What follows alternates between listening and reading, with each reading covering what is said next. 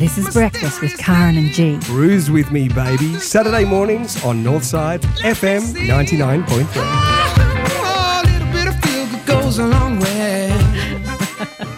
Absolutely, a little bit of feel good goes a long way with Karen and G. Put It your head- sure does. Put your headphones I on. need headphones on. You don't need Oh, headphones. all right. I can hear. If you insist. we've been talking about what's your message today. Your life is your message. And we've been chatting with Emily Chantiri. She's got a message she's been writing about intuition. It was a great chat about intuition, actually.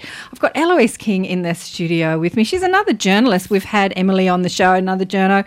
And journalists are all about putting a message out there. Absolutely. She's the founder of Soul Sessions. And we're going to find out all about that soon. Good morning. Good morning. How are you, Eloise? Great. So how did you get into being a journalist in the first place? What were you thinking when you were a young girl? Ah, it's a really interesting question, actually. Growing up, I always wanted to be one of two things either a psychologist or a journalist. Okay, And, uh, interesting. Some might think that they are worlds apart, but actually, I think that they're quite No. close. Yeah. And so I finished school and um, I ended up at the University of Sydney and I studied psychology. I graduated from the degree there, but then while I was actually there, I was working part time at News Limited as Kelly at the telly, taking classified ads for. Oh. Garage sales and you know whatever else, secondhand cars, and so I sort of had one foot in the door at News Limited in the big building, and I could see what was going on, and I was sort of removed from editorial, but I knew it was sort of close. Yeah. And once I graduated, knowing how, I guess, competitive journalism is, I thought it's either now or never. Yeah. You know, I've got one foot in the door. Psychology will wait forever if it needs to, but journalism is is on my doorstep. So, so yeah, I went for it. Did you find it easy to get into? Yes. Was it competitive? Were there people pushing and shoving? you know, like on Superman, at the Daily Planet. What is soup? Oh, right. now I get it. Yeah. The I told you buzz. to tell me.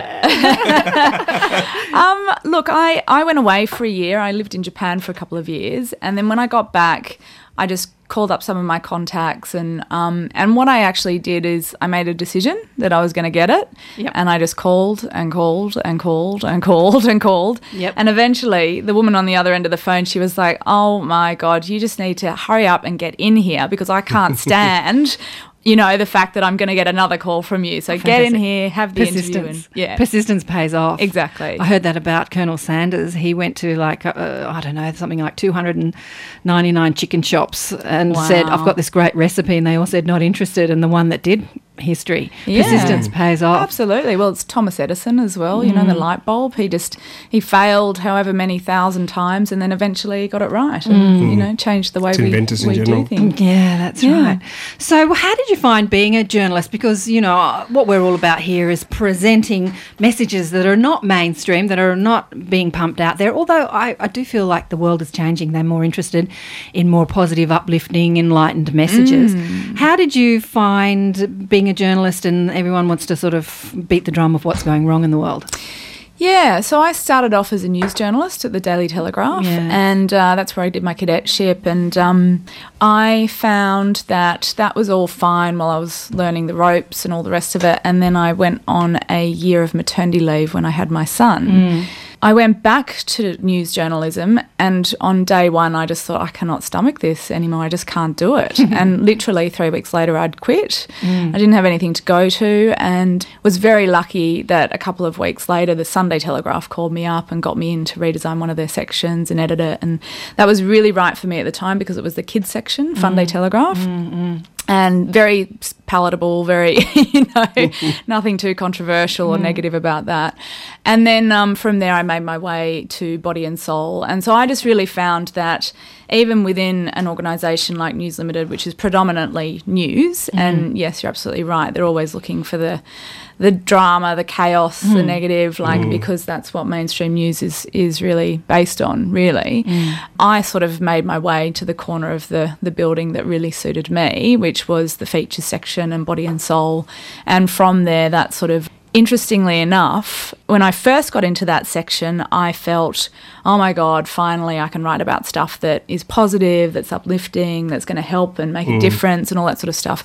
But I then, after a number of years, got to a point there that I thought, I'm even being squashed here. Yeah, not enough in- freedom. Not enough freedom. enough and, freedom. and also not, not enough um you know body and soul is a fantastic lift out i absolutely love it i still read it but it's a lot more body than it is soul Yeah.